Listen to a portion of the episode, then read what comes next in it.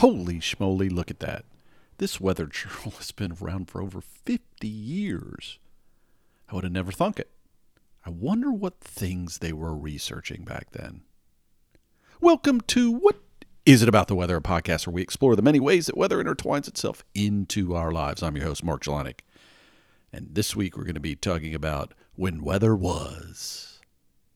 Before we get there, hope you're doing well. Hope your weather world is treating you properly and keeps you in a happy frame of mind.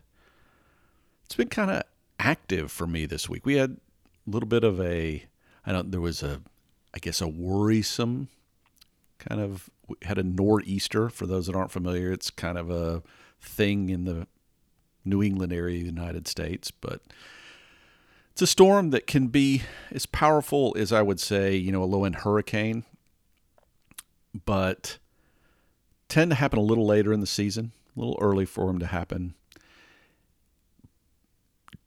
Lots of wind can also be a lot of precipitation. Now, because they're usually more of a wintertime thing and usually falls as snow, this was a concern, particularly after Ida and Henri with all the flooding in the area. So some schools even closed early. Well, it didn't even close early, closed before they opened. Overall, did we get some flooding? Was there a lot of rain? Yes. Did it turn out to be probably as bad? No. But the further the storm went up the coast, they did have more wind and people still without power. I think even now, uh, trying to bring all that back because, you know, always the challenge when you get a lot of rain with the wind is it makes it easier for things to get uprooted, right? Soil gets softer. So a little trickier, but I haven't heard any major catastrophic sort of things in terms of loss of life or anything or property. So I'm, I'm glad to hear that. But that's been going on in my world. Over in Europe, they've had a Medicane this week. Now, I know you first thing it's no, it's not Medicare. No, it's not medicine. When I did a search in Google on this, because I was looking for a link to put in the show notes, they actually, it said, Did you want to talk about medicine? No, I didn't want to talk about medicine, Medicane.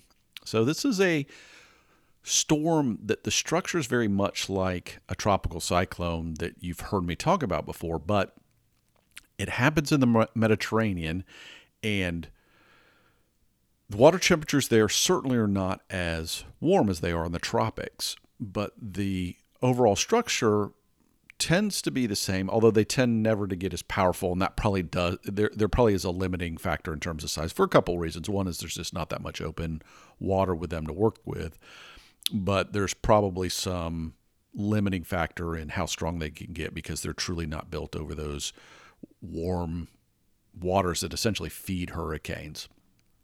In any case, they've been dealing with flooding over there. And yeah, it's just been kind of an active weather week for me. But, you know, I had a lot of weather related things that had nothing to do with the weather, kind of like this podcast. First, I want to give a shout out to Kevin, longtime listener to the podcast.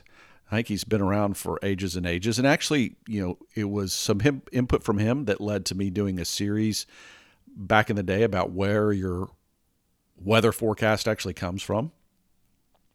And he reached out after my comments about uh, the COVID and how it's changed listing habits. And it definitely has impacted his. Uh, again, not a surprise. And some feedback that I had received is along those lines think in general, what he experienced was probably similar to I know what my experience has been, which is the disruption in the commute cycle. This this lack of commute, and while you still might be doing things that drive a desire to have content that's you know in a podcast form or whatever, I think it has shaped that people want do want a little shorter episode. Doesn't mean that they want their overall content time to diminish, but maybe the time when they're listening to it is chopped up a little differently. So listening to a big long hour or two hour long podcast is a little more tricky. And I know that's the same for me.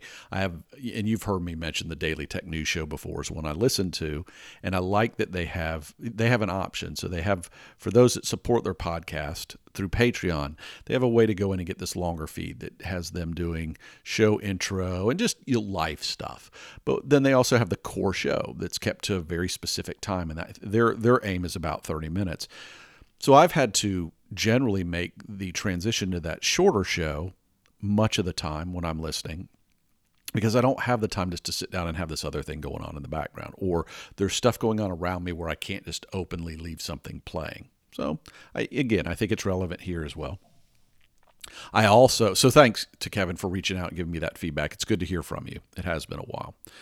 Uh, got feedback that I'm going to indeed be presenting at the AMS conference this upcoming January. Now it's physically in Houston. I've got to make the decision whether I'm going to go to Houston or whether I'm going to try to pre- present remotely.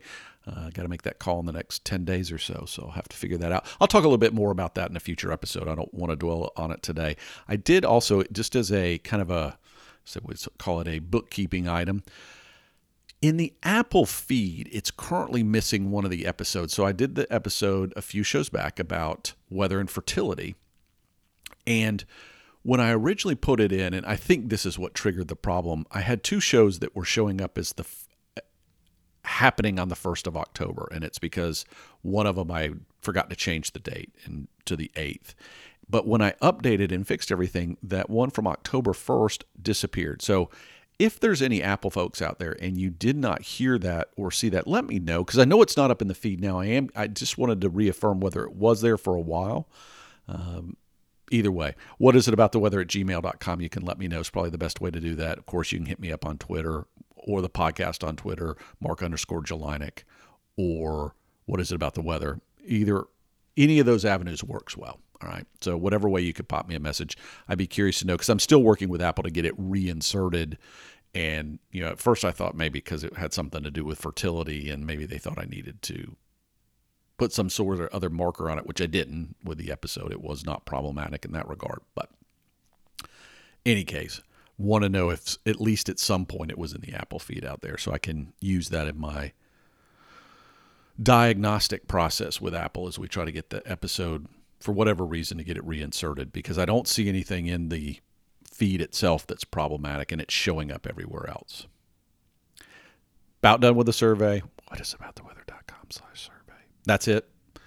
In November, I am going to do an episode where we talk about it and how those sort of things, along with emails like I got from Kevin, kind of shape where I'm going. It's not that I want to reduce the content, but I do think that this show is going to continue to be in that kind of 20 to 25 minute range. It, it does seem to be the sweet spot, which most people can work with. But we'll talk more about that soon. And lastly, before we get to the main topic, Meta, right? Facebook, Meta. The the reason Meta means anything to me is metadata is something that's very big in my field, and and all that is, and it's really has to do with this metaverse, and it has to do with filling in the gaps, if you will. It's the best way I know to describe it to people. So with metadata, which we tend to do a lot with any sort of data file you work with, that the data's there and it's great, but you don't know if there were any challenges in putting that data together or any limiting information. And, and this has to do with tropical cyclones. When you look at that historic record and you're going back to, let's say, the 1800s or even anything pre satellite, and you're looking at all that data, there are usually qualifying pieces of information that tell you why the piece of data, the value that's there that you're going to do some sort of analysis on, is what it is. And metadata quite often can be bigger than the data file itself in some cases, when, or at least the individual record, when you're describing how all that took place. And this whole, I, don't know, the metaverse thing that Facebook, I, that one's creep, straight out creepy to me. And it may be one of the reasons I don't do Facebook much anymore all these companies, uh, every one of them out there has way too much information on us. And I, I, recognize that. But I also recognize it's part of the time that we live in. And some of that information really doesn't matter. But I really don't want something I, don't know. I saw the the kickoff video for this and living in this virtual world. Too many weird movies about that. We'll we'll get to that in the future, but I don't want virtual weather as an example. I want real weather. And I don't want to be in some world that I don't experience real. Yes, can it complement the real? Is there a place for it? Sure. But we'll see where all that goes. All right. Let's get on to the main topic. When weather was, right? Let's talk a little bit about how we got here. We're going to look back in time. And this is actually what I'm doing today is a little bit of what I might do sometime in the future. Other podcasts do this from time to time. I mentioned one earlier. They do this thing once a month where they kind of look at the the tech news from five years ago because you know so much has changed. In this case, I'm looking. It's kind of like doing weather and history. It's looking a little bit back in time, and I thought it would be interesting to do that. And, and it really was prompted by a few things. One is I truly was looking at a journal and it said volume 68. Now, a volume number on a scientific journal usually tells you how many years it's been around. Doesn't always hold true to that because sometimes years get skipped. Sometimes volumes can bridge a time period more than a year. Generally, though, that's what it is. And that's why you might have, you know, volume 50 and, you know, issue whatever. And it'll, again, if it's a monthly, it'll be 12 issues if they end up doing one every month and so on. All right. And there was a journal, and it was this International Journal of Biometeorology that was, it was actually, it was much more than 50. It was 68 was the volume number. And I was like, wow. And so I kind of started flipping back and looking at it. Now, a lot of them were in languages I didn't know. And so I do think it was a way for a lot of non English authors to be able to have a place that they could publish that maybe they were in a country that just didn't have a dedicated journal or they weren't part of you know a, a bigger community where it was able, easy to do that yet they had something relevant to publish. But other things kind of prompted this look back in time. I mentioned in last week's episode that i saw a you know a good friend of mine and we were reminiscing about things in the past when Radio Was. Have you ever heard that show? You heard me say that we're going to do When Weather Was. But When Radio Was was this show that I used to listen to. It's actually still around. I was kind of surprised to hear that. That was syndicated on like, you know, public broadcasting radio. And it, they'd have a show once a week. Maybe it sometimes played a couple times on the weekend. And it was even older radio shows. So now it was covering shows that are, you know, from it was considered the golden age of radio from let's say the 40s 50s you know 60s before TV really kicked in. And it was a lot of shows that I used to like like Dimension X the old sci-fi shows and stuff like that. Any case that popped in my head recently. But another one that really kind of cracked me up was PowerPoint presentations right? So for those that were kind of in the business PowerPoint era yes, PowerPoint's still used, right? Or some variation of that. But more and more presentations have different components to it. Sometimes it's just a recording of a speech. Sometimes it's not as critical because there is going to be a video of a presentation captured.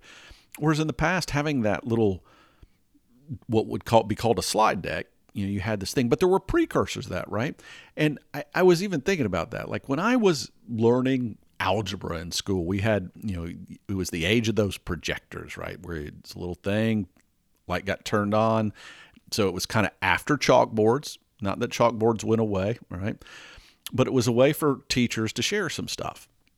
And I used to literally, my algebra teacher had one of the ones that had the little it was like a roll of the film, you know, the cl- clear plastic film that she would literally write down all this stuff and then she would roll it a little bit and then she'd start writing the next thing. But that way she had a history and in concept she could use it again. I don't know if she ever did. I got the impression. Yeah, but some some people wrote right on the projectors. I had teachers when I went back got my master's degree in, you know, 2005 to 2007 that were still using them. And when I taught in 2017, right? At Georgia Tech, there were still, they were in the classrooms because from time to time, people still had stuff that had not been moved to some sort of digital platform. Yeah, by then, eh, that was the truly the exception, not the norm. But the fact that they were even in the room still always made me crack up a little bit. But before there was PowerPoint, when I was an intern at IBM, back when I was doing my undergrad, there was this thing called freelance graphics, right? And then we use this thing to create these goofy little things that were printed on little sheets of plastic that they would then put on those projectors. But that was it was like so cool back then and everybody loved that I could create these things and they had me do them. And you know, you only had so many colors to work with. I don't know if anybody remembers computers from back then, but you know, there was kind of like back with CGA graphics. And so you had kind of black and white. And one of the main color combinations was this cyan magenta choice. But trying to create these things, we had little plotters literally with little ink pens in them that went around and plotted these things out. And you had to let them dry, all this stuff. I enjoyed doing it. Looking back on it, by today's standards, no one would even think that was even worth doing. But in the day, it showed that you were on top of the technology, right? As much as anything else, that you were using what was in, what was available, even if it was a little goofy. Because you did, you had all the same thing that you did with PowerPoint when it came out, all these little goofy graphics that everybody reused, right? But I was looking into all that stuff, and it got got me thinking about, well, what what was weather really like back then? What were they really looking into, right? And so I, I just picked 50 years ago for a few different reasons. One, just has a family members that's recently celebrated a 50th wedding anniversary. The home that I grew up in as a kid is about to turn 50 years old. And quite frankly, I did it as much for the state of computers because this was right before there were floppy disk. And yes, I know there's a whole bunch of people out there that might be listening to this that don't even know what a floppy disk is. Well, I know what they are. I lived through the whole iteration from when they were big and truly floppy to small and little in three and a three and a half inch little nice plastic cassette so that they didn't get scratched up and things like that. But I know there's plenty of people that don't, just like they don't know what cassette tapes are or whatever. But using computers prior to that was pretty different because either getting the data in the computer, one, there wasn't, you know, it, it's not that computers couldn't do a lot of things that they do today. They just didn't have the memory stores to be able to do everything. And, and trying to get the same analysis done was challenging, to say the least, right? So I thought it'd be good to look back in that time. So I went and here's what I found, generally speaking. Some journals actually didn't exist, which surprised me a little bit. There were ones that I would have thought would have been around that long that weren't, and others that have been around a really long time, like that one I found, that I was sort of surprised. And then there were some that I know that have been around 100 plus years and, you know, kind of the benchmark bellwether journals in, in the field. And I'm guessing that's true across, you know, a lot of scientific fields as well. So, in some ways, that was a little surprising, but there's no doubt that, particularly in meteorology, and like I said, it's probably something we see in a lot of fields, things have come a long way. For meteorology, I still think the biggest thing, probably, in terms of not just how quick computers are, eh, you know, those, those are sort of obvious things, is the data. And again, part of that is because storage is so easy now. You think about the hard drive in most computers or in your phone right? Your phone can hold more. I mean, a hard drive when I was, you know, back in the 80s, a, a 10 megabyte hard drive was pretty cool. 20 was huge megabyte. So I can take a picture on my phone today that won't even fit on a hard drive that existed back then. Keep that in mind. So if I take a high resolution picture, it can take more space than a hard drive from the late 1980s, a standard hard drive incredible when you think about that. But the sheer volume of data that we have that we can crunch is now significantly larger because of that. And I even, one of the papers that I pulled up, so I pulled up like seven articles. I just kind of flipped through a few journals from October, literally from this month, this year back then, or 50 years ago. So 71. And I was surprised at other things like satellite imagery. There was one about lake effect snows, which caught my attention because you guys know I'm one. I, I, mean, I even did a project on that as an undergrad, and it was it's part of science that's always interested me in terms of meteorology, that how they form and all those sort of things. And I'm looking at these satellite images that they had, and them even trying to see lake effect snows, how how poor the quality was, how low the resolution was. It was amazing they were even able to come up with what they did. It's kind of a neat paper. Wouldn't be interesting to you as a group, but it was to me scientifically. So much of stuff was still done by hand back then. Computers were there, there were some graphics created, but I just imagine just think about how hard it was to put something together. I saw a typo in an article, and I just have to imagine how hard it would be just to correct a simple typo back then, right? And the other thing that hit me was fewer references and how long the progression was between a paper being published back then to a next step. Because one, you had to submit it. Two, it had to be reviewed. Three, it had to be published. Four, it had to be read by people. So, you, again, this is back when people still went to libraries and looked at everything. But even just finding that information and knowing what's been done and trying to build upon it was it was a time consuming thing that just didn't happen as fast. But on the flip side of that, there were things that I was surprised that were going on back then that were still relevant today. And I'm going to cover just a couple of them. All right. And like I said, this may be something that we do more in the future. I may, you know, just pick a random year or there may be a topic going on that I'll be curious, but I want to be able to look far enough back in time to know what, you know, to make it sound interesting. But one that hit me was this thing. The the title was related to how topography hits atmospheric planetary planetary level atmospheric behavior, all right? But when I dug into the article, I came to find out that it specifically had to do with Mars. And so this was a 1971 article. So 70s, you know, first uh, there was the space race to get to the moon, and then Mars was kind of the next thing. So there were a lot of attempts to go to Mars.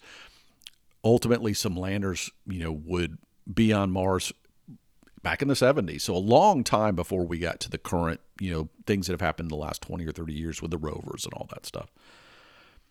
So this paper was talking about even initial using some of the initial photography photography we had of Mars, and some of that would have been taken even from Earth, so using you know a long range telescope sort of thing. But trying to understand what Mars would be like so that those missions could even plan if you were going to try to land something on the planet. And it's still relevant today. I mean, think back, we've had this helicopter, right? This little drone that's now been flying around on Mars. And they really had to think about that because the atmospheric pressure is different. Everything's changed. And this all came to light when I was, you know, the new release of Dune, and, and I am a sci fi person. So just thinking about the weather on another planet always kind of is interesting to me. So it's still a real challenge. Why? Because let's be clear no matter how far we've advanced, relatively speaking, we're still on this the same planet. So we think we've come a long way, and we have in terms of our understanding of this planet. But we don't really know how things are going to hold and how much our thinking of science might change when we start to take in other atmospheres and those sort of things into play. It's kind of a cool paper. Another one was there still exist challenges in forecasting and communication. And this had to do with an article. It was really funny because these things still come up. How people that and, this was other scientists and engineers view meteorology and and what we do and so it was a study done by somebody who sent it out to people at Texas A&M University and at the Marshall um, Science the Flight Center right for NASA and there were two things that caught my attention one was you know how people get weather forecast are we communicating things correctly but the the funnier thing was the percentage of precipitation chance and how the same challenges that you know we've talked about on this show about goofy TikTok videos or whatever it is still existed back then. It was kind of humorous.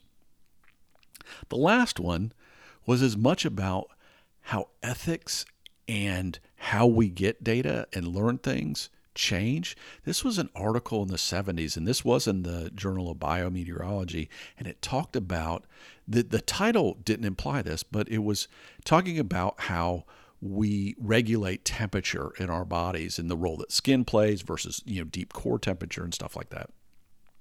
And it was an experiment where people that had spinal injuries, so they had areas of their body that they could that were lacking senses, if you will, going forward, and how their body regulated temperature. And I thought to myself, well, one, I'm sure they got consent of all these people, but I, I imagine in this day and age that there may have been some ethical challenges or those sort of things because they were still subjecting the body to things that yeah, was pretty intense. And I do wonder, you know, with our knowledge and what we've learned, have we learned that, you know, maybe there is a chance for reversing their in- injury? And are, are you doing damage to their body that might be permanent if even if this other thing can be reversed. I don't know, it was kind of intriguing, but what I also found intriguing was what it you know told us because it told us a lot about how somebody dealing with a physical condition where they can't sense the things the same way that maybe I can would deal with temperature changes, those sort of stuff. And we've talked about all that stuff recently. I don't know. It, w- it was very intriguing, and it might have to do with, for instance, if you look at the Paralympics versus regular Olympics, how athletes would even be able to handle different situations. I, it was just very intriguing. But all this stuff, what did it say to me in the end? There's a lot of stuff that's really changed, and there's a lot of stuff that's the same problem, almost identical problem to the way it was 50 years ago. I don't know. Intriguing. Hope you found it interesting. And like I said, I may try to do this sort of thing and you know maybe do a deeper dive on a specific article. Uh, this time I was just kind of doing a glossy thing, see what it was like. But just remember, right? So the next time you're wondering what the chance of rain is, and in the same time you're going, what year is this? Just remember, there's much more to weather than the weather itself.